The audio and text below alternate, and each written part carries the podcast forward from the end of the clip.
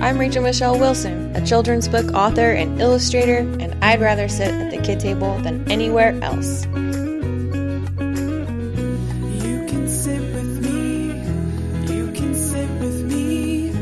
You can sit with me at the kid table. Today I'm sitting next to my co host, Angela Pham Krans, and a special guest.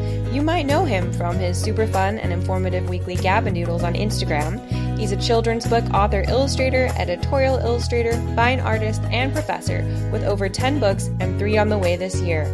Welcome, Mark Hoffmann. We always start our kid table chats with a kid table snack. Maybe we should start with Angela first. Okay, so as a drink, I brought Gatorade, um, like the Berry Blast, like that blue one. I think it's Berry Blast. Um, so love the Gatorade, but also, and I know this isn't really, this is really before my time, but I've always enjoyed eating them. Is the um, the uh, do you guys remember this? The Bit-O-Honey, Oh, yes. Yeah, I Yes, know of it, but I don't. I've the never had it. Chico stick. It's like peanut buttery, crispy, all sugar. I've never Okay. had that one. It sounds right up my alley. All sugar, I'm there. And these, so these are kind of like old school. I call them old school vintage candies, which I enjoy eating. Like get stuck in your teeth, and so you get cavities. Those are my favorite. Cavities are your favorite? That's the first time I've ever heard that. All right, Mark, what did you bring? Uh, so I asked um, my parents because I couldn't remember. I don't remember weird chunks of my childhood, not for any bad reason or anything of the sort. It just uh, like I don't remember teacher names or anything of the sort. And so I, I asked them what was my favorite snack, and they couldn't name anything. So I I don't know if this is of the kid era, but this was sort of uh, at least like middle school and up. Uh, I brought better cheddars. Oh yeah, Are those like Which- Cheez Its? Yeah, they're like Cheez-Its, but they're oh, yeah. See, I I had Cheez-Its when I was younger uh, a lot, but better cheddars are like less cheesy. I don't know. I'm not, and they're why thinner. did you They're go like, less cheesy?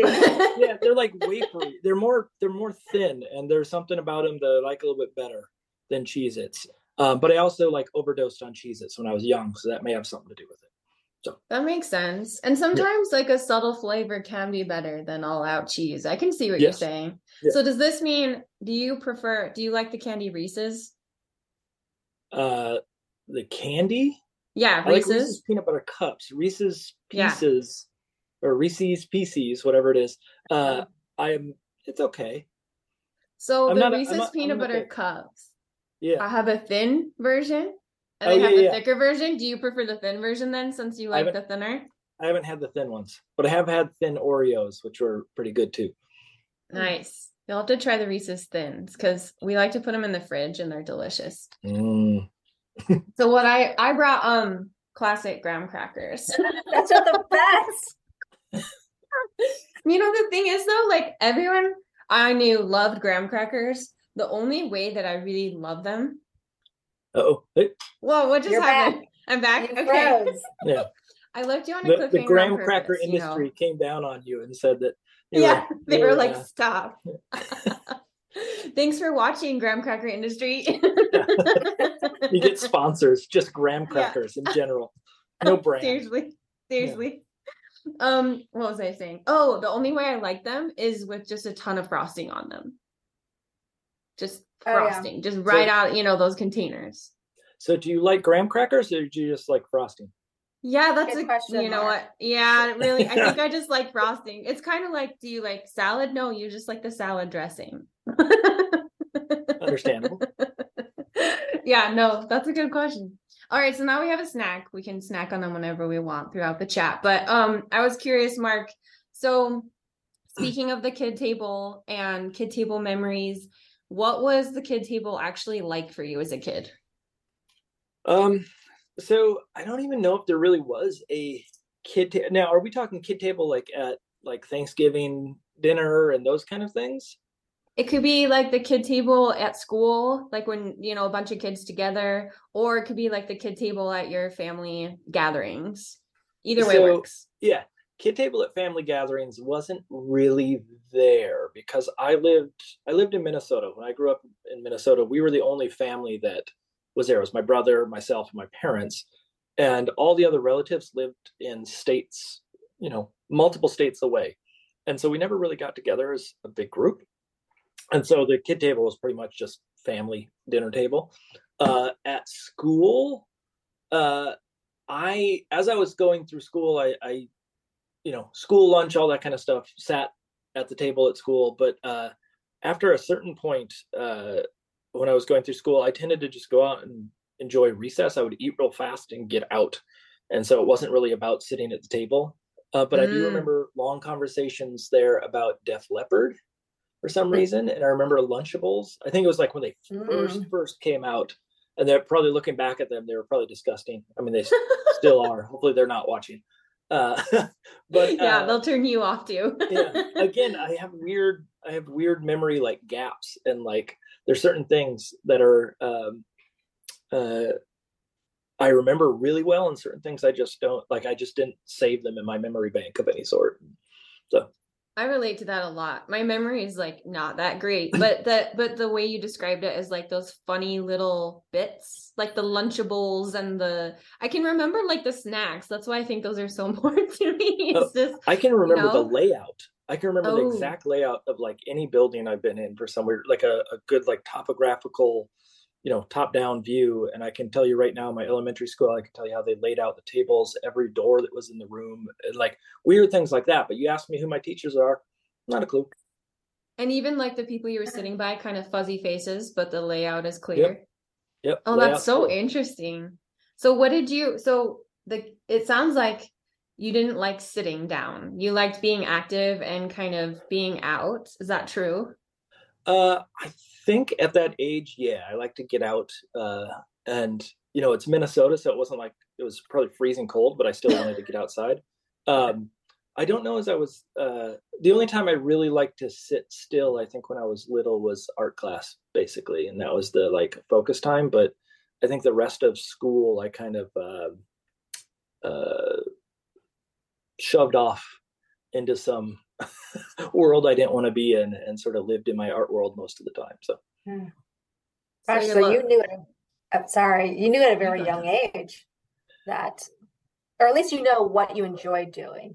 Yeah, I mean, I, I when I was in like second grade, there were um, they had those things where you'd make a little book about like you, and so there'd be a picture of you and little things that would say like, when I grow up, I want to be, and my favorite car is this, and my favorite color is that, and almost uh, entirely through all those that I did throughout the years, artist was in there.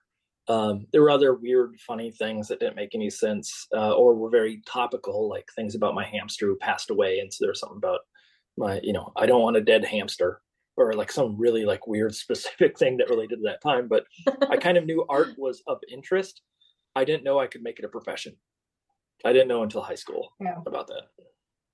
I mean, I, I think as you're a little kid, it's it's all about painting and and sculptors and things of the sort. Mhm. And I didn't know that you could be a kids book illustrator, and I didn't know there was a thing like illustration in general. So Same here. You beat me. Like it took me until after college. I don't know why it took me so long to be like, oh, these books that I love, someone made these. That means I could make them. Like it's it's kind of funny how the way that we were taught about art made it feel a little distant, yeah, maybe well, like again, something they- someone else does. up until a certain point they show you picasso and they show you van gogh and and the reality that you're ever going to live up to that kind of uh, stature i think is slim uh, at best and so uh, it took until i got into high school i had a really great art teacher who was a commercial artist. It was called commercial art at the time.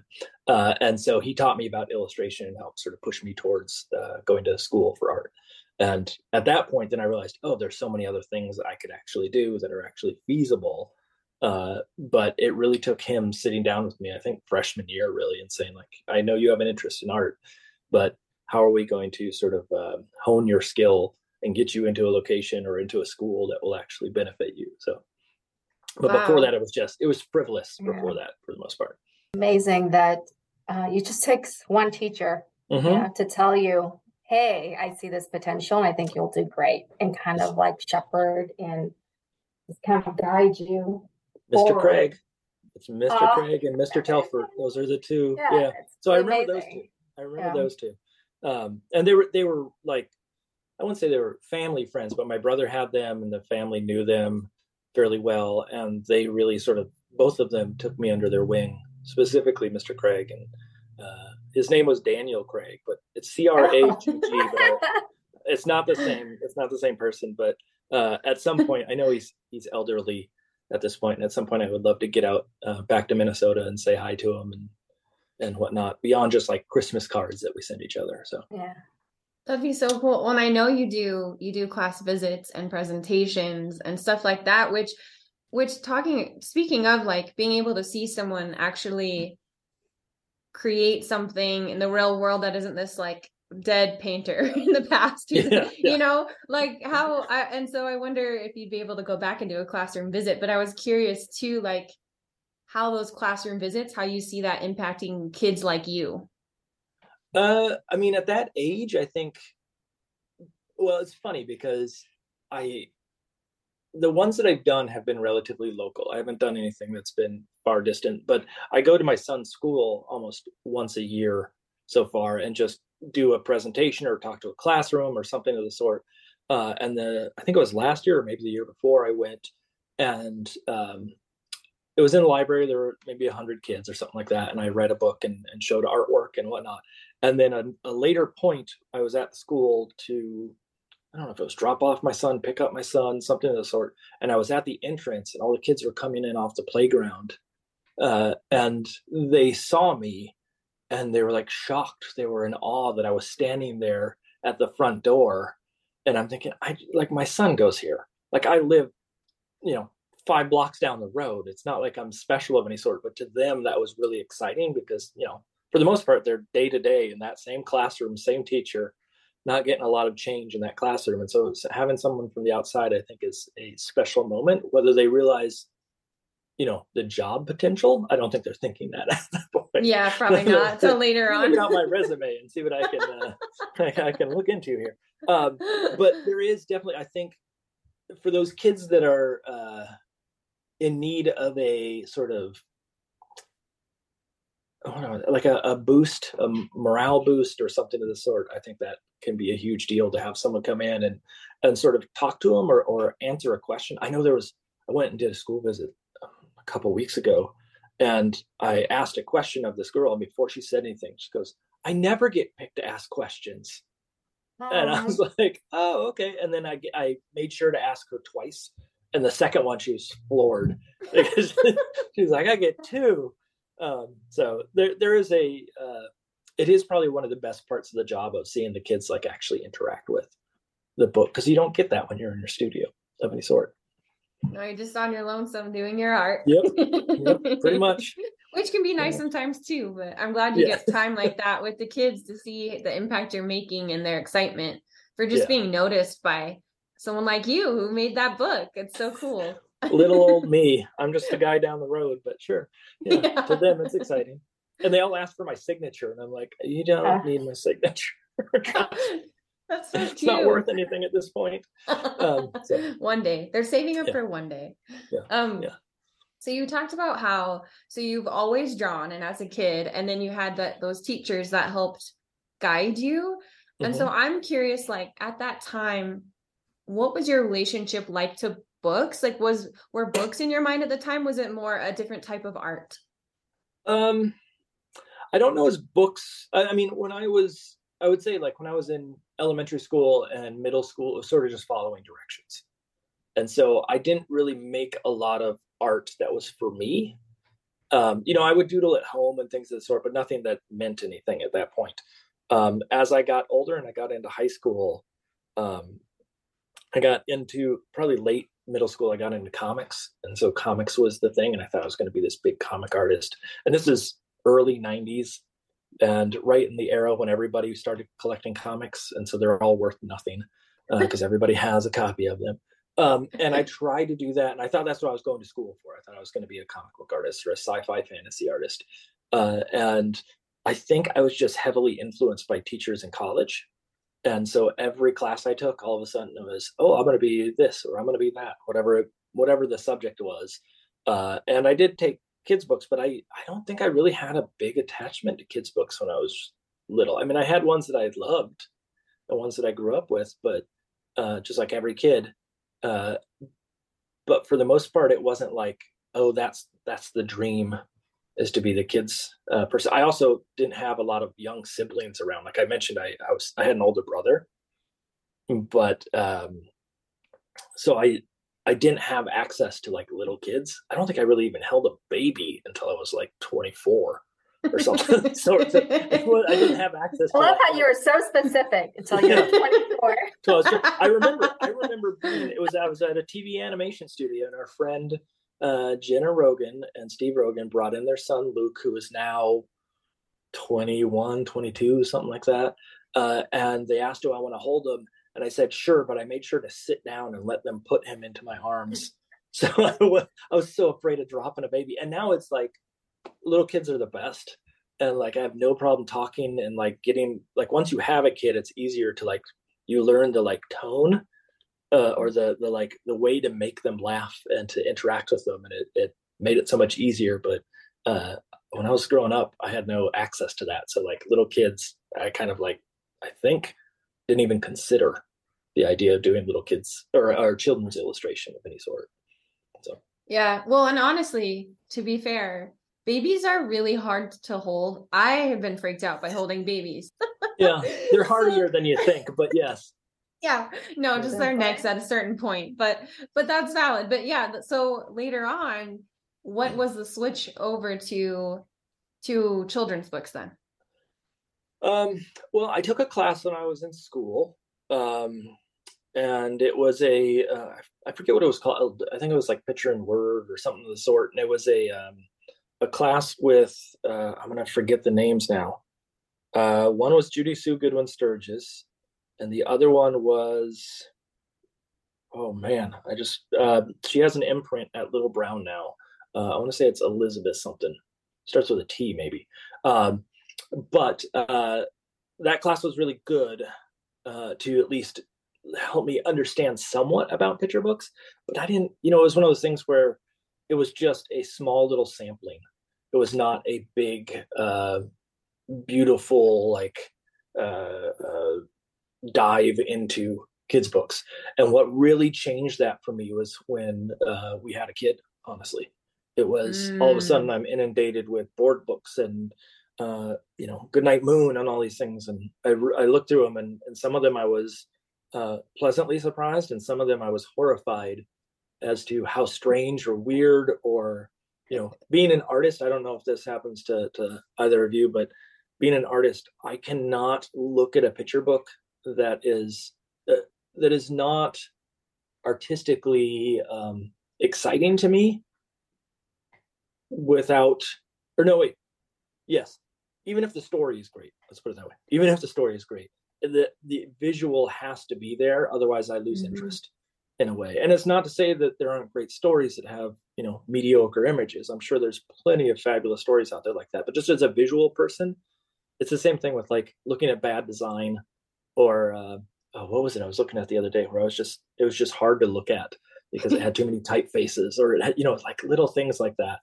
Um, and so uh, I think that got me vested in the idea of well, I could probably do this. Like mm. I can I can be better than these and uh, I want to show them up, and I don't think I have yet.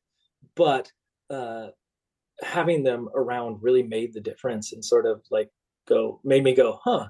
And then uh, at the same time, I actually got my offer for my first book, and wow, that was sort of you know uh, a jump off the cliff into the world of kids books, and it was sort of I've been going nonstop ever since, basically. There's been some gaps, but the illustration like my freelance stuff for editorial was hit or miss and it just depended on when jobs rolled in but i've always sort of had a book on my plate for the most part since the beginning and so it's been the most consistent let's put it that way but there are gaps mm. there was there was a gap during the pandemic that uh, scared me oh yeah keeping that up building that career um i feel like you're someone who because when i was looking at all of the, the list of your books on your website You've had you've had one to three books come out every single year since you started illustrating picture books. Yeah, I mean the first one came out in 2017. That's what I I'm saw. guessing. Yeah. I saw that was, uh, 2017. Yeah, you can read. I mean, again, I started it in 2015, but it came out in 2017. But then, yeah, it's been pretty consistent, about two a year, somewhere in that range. Um, and you know, that's on top of other stuff that I'm doing. So it's uh, it it's taxing, but at the same time, it's it's fun to have multiple come out. I Mhm. mean, I had a couple a couple of years where I had two come out within a week of each other, which was kind of exciting, but also scary because then are they going to compete against each other for Mhm. sales? And I don't think they would. I don't think anybody's out there going, going like, "Well, I can only choose one Mark book. What's it going to be?" uh, I don't think that's an issue. Um, but it is, uh, or that it's going to be like one's they have to pick one for the New York Times bestseller list. Like that hasn't happened. Um, but uh, yeah, it's been pretty consistent and it's been fun. It's been a lot of work, more work than I uh, I would like to admit, but it's been fun. You both know, right? yeah, well, Yeah, Angela debuted. sure. She just debuted recently, like last month. Yeah, I saw Or that. this- It's awesome. Yeah, last month now. This month. Yes, it is a lot of work for sure. It's like I've never been on social so much in my life. you know, like getting myself out there and responding and being accessible to others, and it's a lot of work. that is almost like more laborsome than the actual making of the book is the Yes. marketing side and the like having to be present of sorts Yes. is is a lot of work especially for people and i don't know if this goes for both of you um, i know it probably doesn't show up online here um, but when i'm out in person i'm not the most like uh, extroverted Mhm. I, I tend to like sit in the back and watch. I, enjoy that. When I'm on screen like this, it's fine. Conversation with a one-on-one is fine, Mhm. but uh, being that person who doesn't want to go out and brag and talk about themselves is is a little hard on that end. But I got my wife to sort of uh, be behind me, pushing me and shoving me into into conversations that I don't particularly want to be in. You have a good team. But I, I've seen I've seen your wife's work on in, in support of you, and that's been really cool. And I'm sure Yeah. That's helpful, Yeah. especially for those moments you need to push. Yeah, no, no, she is definitely a uh, a a good marketer. Mark marketer. Yeah, you're right, Yeah, marketer. yeah. Sounded weird all of a sudden. Uh, but no, she's very, very good about that and, and keeps me on track. And actually, like all the Gab n' Doodle stuff that I've been doing, she's the one that does the calendar and the schedule for it. She's like, "Oh, this is who you have this week, and make sure you do an ad." Like I had to post an ad today, and she's like, "Make sure you get that up by noon, and make sure you do She's your your manager, Yeah, essentially. yeah, essentially, yeah. And she gets paid. She gets paid the zero bucks that, that comes along with that. So, So oh, I need I need one. Yeah. I'll have to- as I've said, she is not. She she only can tackle my job right now. Otherwise, I would. Uh, if no, she no. could handle more, I would. I would uh, sell her out to everybody. But Yeah, she sounds so good at it. Yeah. But I know you juggle you juggle a lot. Like you juggle you have your Doodle, you have your professor, you have editorial illustration, like we've talked about books. So I'm just curious, speaking of like the kid table curiosity and wonder, that's so important for creativity. And so I'm just curious, like how you keep that alive when you're juggling all this and not how do you avoid burnout? Uh, that's a good question. I so hmm, I have to think for a second. I mean, for the most part, I don't get in my studio to make work a lot unless it's for a contract job or the Gab n' Doodle. Um, most of the time, I am, you know, teaching or doing other things like just the amount of emails that I answer in a day, just being a professor, takes up a long chunk of the the, the day, and so uh, getting down in my studio just for fun is rare. And so the Gab n' Doodles have really been that for me in a way, just a, a way to converse with people. And so the the opportunity to make something that is not um, not intended to be published and I can just be, play and have fun. I think is the the thing that I've gained from, and I've I've even recently switched materials somewhat, or added a new material with the collage stuff in it, and it's been exciting and fun every time. And so I think having that sort of set time with with no rules of any sort, and I know it's scary to some people to come on and like have to talk and make something and you don't know what you're making, um, but I I've found it to be advantageous for me and challenging. And I think I've turned out some really good pieces out of it for my portfolio and things of the sort. Um, and so that's been the like uh, shackles off, uh, ready to play sort of environment as compared to the commercial sort of contract work. Um, that feels much more regimented and like structured, and I have to follow um, sort of what the dummy book is or what the sketches are and the timeline, et cetera. And then all of a sudden, I have those doodles, and it's like, well, what do I want to draw tonight? I don't know. Like I know this next one, I'm doing something underwater. No idea what it is. Um, and I'll I probably so won't decide. Yeah, I probably won't decide until maybe five minutes before it starts or after it starts, and I'm just sketching. But that's to me, that's the fun part. But some of that comes from the teaching, though. I will I will say that like being in an environment where students come in with ideas or problems and you have to solve them relatively quickly, that does Mhm. help build that skill of that, Mm. like you know, the the uh, ideation. I think really comes from that sitting in a classroom trying to help people through their problems. So I like that you call it a skill. Go ahead, Yeah. Angela. Yeah. it sounds like you um you allow yourself a lot of like a space to play and to there's no rules and to kind of let your um, mind run free a bit. But is there anything that typically you find like inspires you or lean on for inspiration, even if it's free? Sometimes we have certain you know effects in our lives that influence yeah, how we think and draw and. Mhm. so a lot of the a lot of the things that inspire me so i've, I've talked a little bit about this on the gab n' doodle and and um, i think it holds true for a majority of my life in general i don't it's going to sound kind of awful especially we're talking about art making and things of the sort um, i don't find art that inspirational for me and i think i part of it and this is going to sound weird but i've i've seen behind the curtain and i know how or i've seen how the hot dog is made uh, of sorts and i know like what goes into it and so looking at artwork like when i go to a museum i oftentimes look and go like oh i see what color they use there or like i see the brushstrokes i see what they did that makes sense to me um, or you know I, I i would think okay that's how i would make that or solve that problem um, and so it loses a little bit of the like the uh, the mystery Mhm. of sorts. And so what I look for for inspiration oftentimes are things that are unrelated to art or that are tangential to art. And so I end up looking a lot more at uh, things that are uh, interesting to me that I don't understand. So oftentimes, like, uh, I'm most interested in how plumbing works because it just doesn't make sense to me. So, like, I end up putting a lot of pipes and things into my work. If I can get them in there, I'm going to put them in there, and they don't make any Yeah. sense. Like perspective's wrong, but like, oh, uh, a U or a, what's it called, a U trap?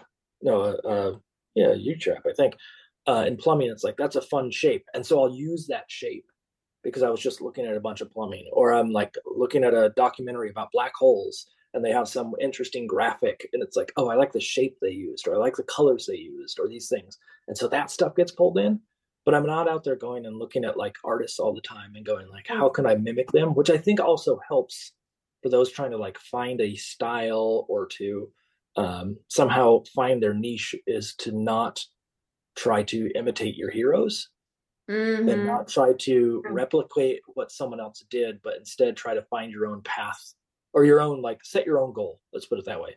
And so i think that in turn has made it easier for me to um, sort of define my own aesthetic.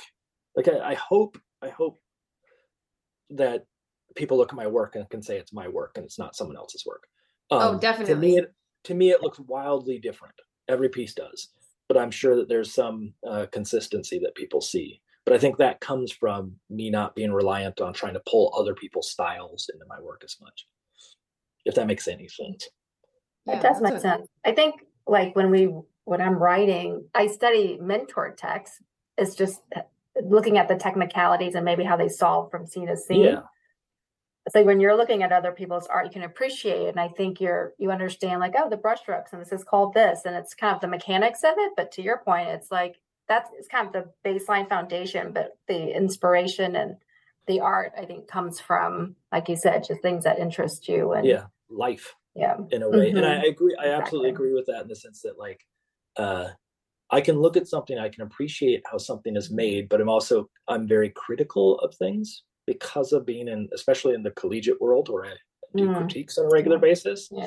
That uh, I can watch a movie and immediately afterwards go, well, why'd they put that shot in there? Or, like they really should have cut out that scene. And it doesn't mean I dislike it, but I just I happen to live in a world where a critique is a good thing. And so uh, when I look at books or I look at paintings or things of the sort, uh, I don't look at them with this awe that you would get if you didn't know how the person did it. Uh, and so that's I don't know. That makes total but- sense. Yeah. No, no, I I loved everything you said, and it I I feel like that makes total sense because you start developing a critical eye for things, but then it's hard to turn that off in Yeah. your particular field. So finding inspiration outward, like that's that's really a great advice. Um, I'm gonna take that into my own creative creative process. Um, There's yeah, oh go, go ahead. ahead. Go ahead. Oh yeah, I was just um I was gonna ask about some of your books that I know are coming out. So if you wanted to say something before that about this topic, you can. Oh, I was just gonna say there was a time that I remember coming out of a movie, and my wife and I both worked in animation at us at, at that point, and we were at a movie with my parents, and we walked out and we were critiquing it, and my mother stopped us and said, "Don't you guys ever like anything?" like it was purely just like she didn't understand that you can critique something even though you like it. Um and because she was in that you know she's never been to art school or been through that sort of like environment where it's just critique critique critique for hours on end uh she just read it as a negative review but it was just a like it was a minor little point but that was it. That was all i was gonna say. So- Oh, I'm I'm really glad you shared that because it made me think of um it's like when you're receiving a critique on your work from a critique partner or someone, and the more comments there are, sometimes you feel like, oh, that means my story is worse. Yeah. And you know, and I don't think that's always what it means. I think someone who's invested time in you and to put that much Mhm. feedback, they obviously are invested in your work enough to have that critical eye. So it kind of made me think of that. the yeah the best critiques that we have in school are the ones where it gets really nitpicky because i mean almost it's when you get down to that level you are really um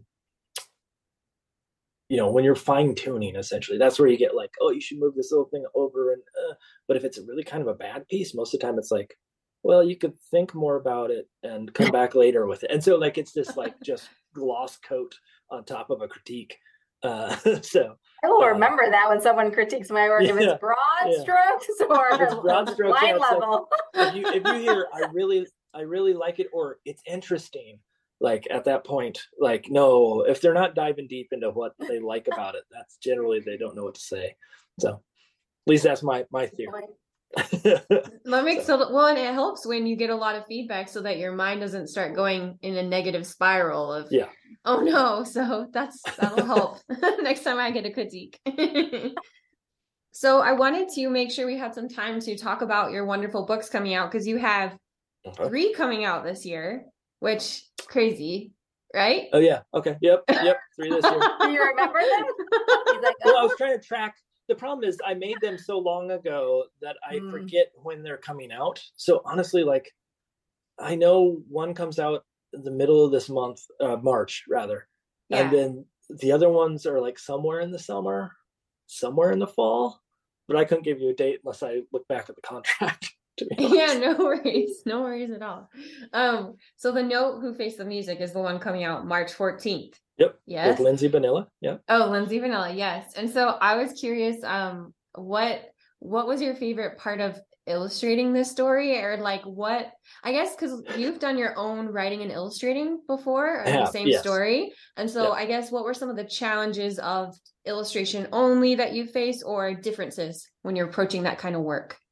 So when it's my own story, I kind of have a vision for what I want on every page before I even hand in the manuscript. That's, you know what I mean? Like I already have stuff planned mm-hmm. out. When I see the sketch, I'm like, I know exactly what it should be in my head. When I have someone else's manuscript, there's a lot of trying to figure out what did they want this to be? And like, what did the author expect? And there's been times where I handed in something that was very different than what the author expected. And other times where it's been like spot on and it really just depends on the manuscript and how much description is there uh, how much leeway they give you, etc.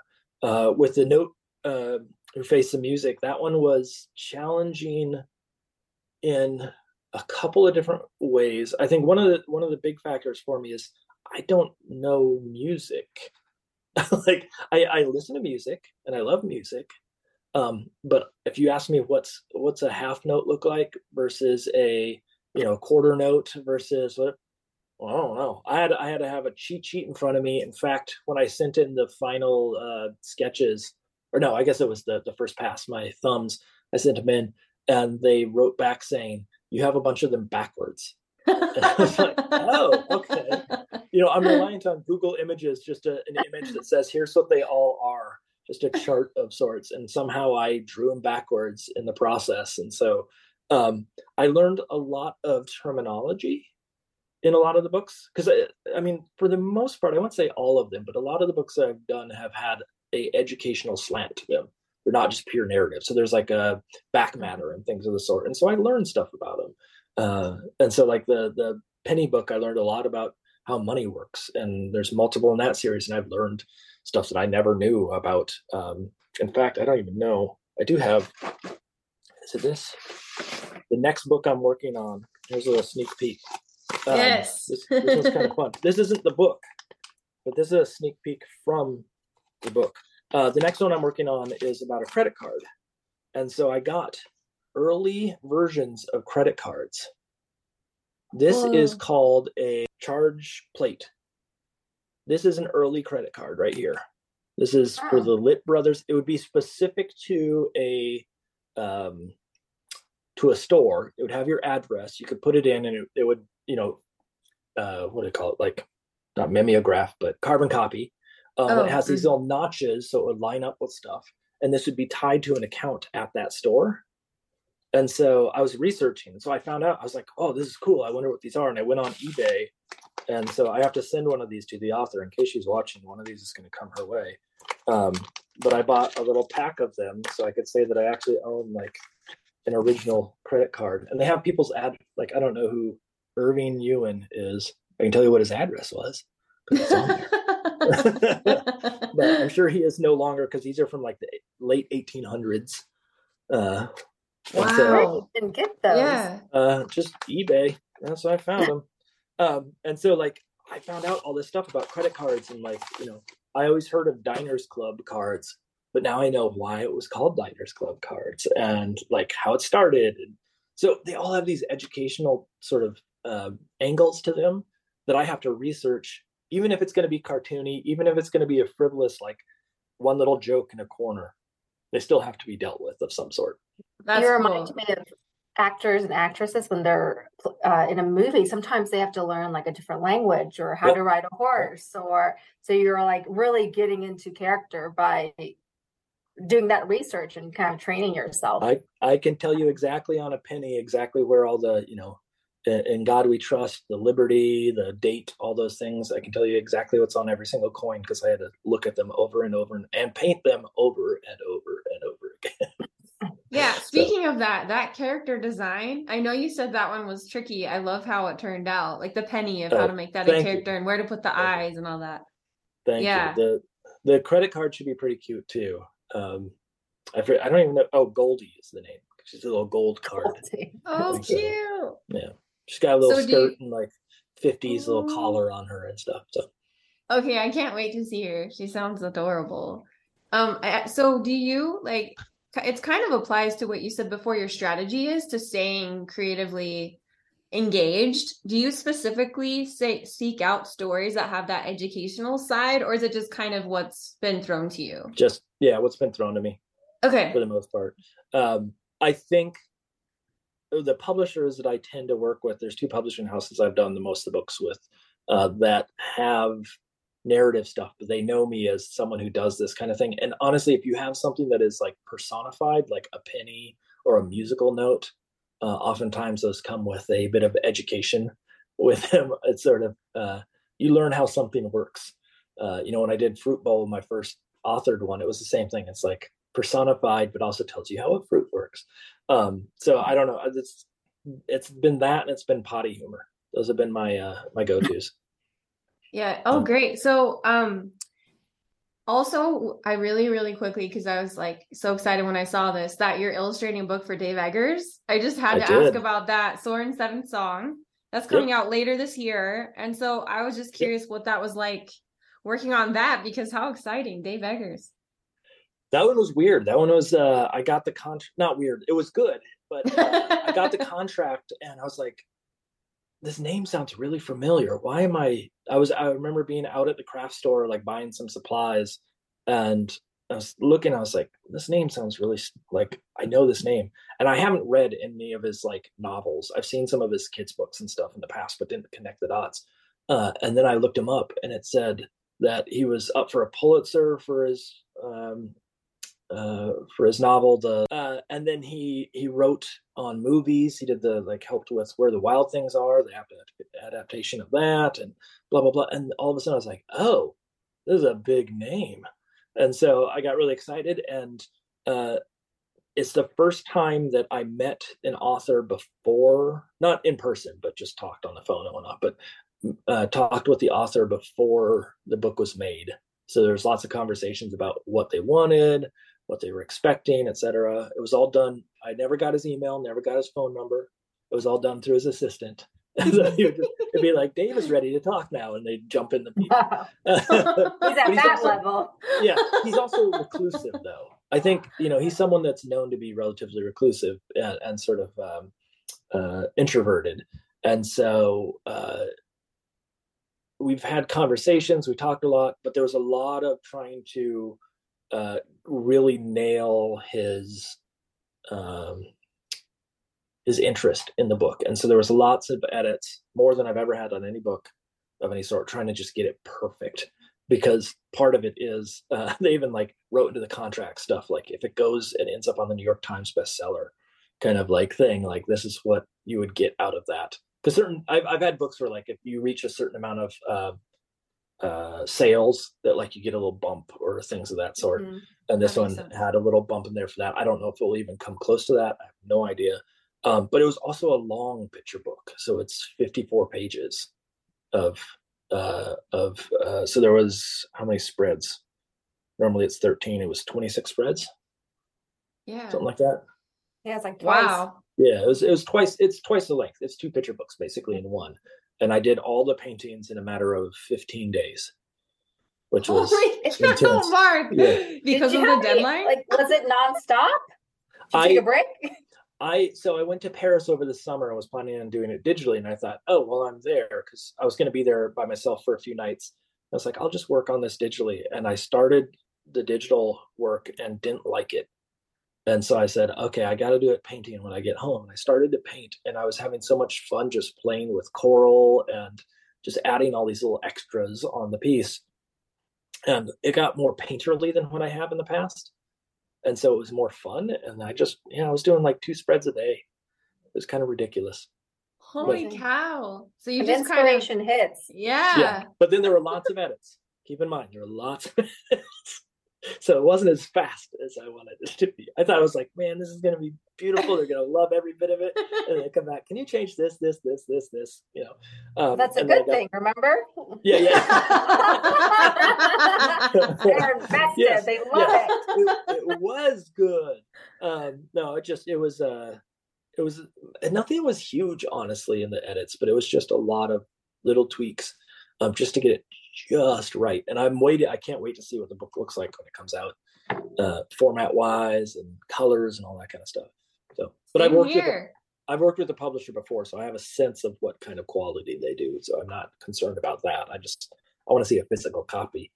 So Yeah, well, we can't wait. I mean, that sounds awesome. And if Kid You, who was so into illustration, had no idea about this cool job, saw you today, I was just curious what what you think Kid You would think of where you're at right now and all your books. uh, he would wonder what happened to me physically. uh, yeah, what went wrong? Uh, I was when I was that age, I was half my weight and same height. I was a uh, I was a skinny little kid, uh, but uh, I think I would.